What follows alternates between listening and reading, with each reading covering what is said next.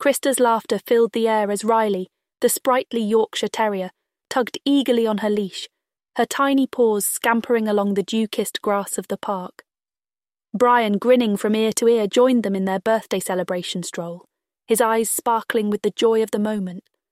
The warm sunlight filtering through the trees cast an ethereal glow on the scene, as if nature itself conspired to make Krista's special day unforgettable. Rylee's keen nose detected a mysterious scent, her curiosity piqued. She veered off the path, leading Krista and Brian through a maze of bushes and undergrowth. Entwined ivy and cascading leaves parted to reveal a shimmering portal pulsing with an otherworldly energy. A sense of wonder washed over the trio as they exchanged glances, then stepped hand in paw through the gateway.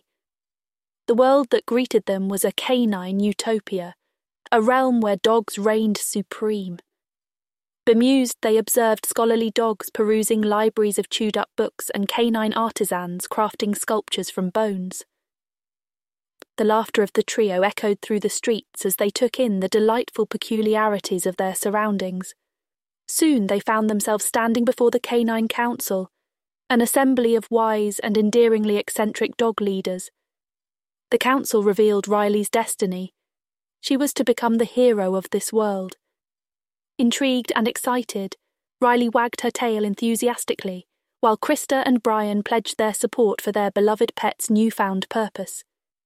Guided by a waggish canine companion named Barkley, the trio embarked on their quest, laughter and camaraderie filling the air as they faced the first challenge, the Howling Hills. Here they encountered a choir of operatic dogs, their melodious howls disrupted by a wayward note.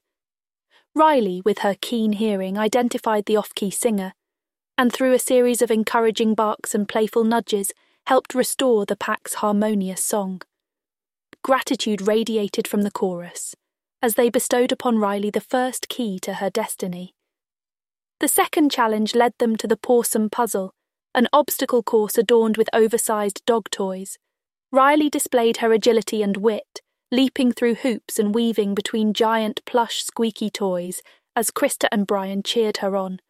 Her triumphant completion of the course earned her the second key. Their next destination was the Great Slobbering Sea, a vast expanse of drool where a pun loving sea dog captain awaited.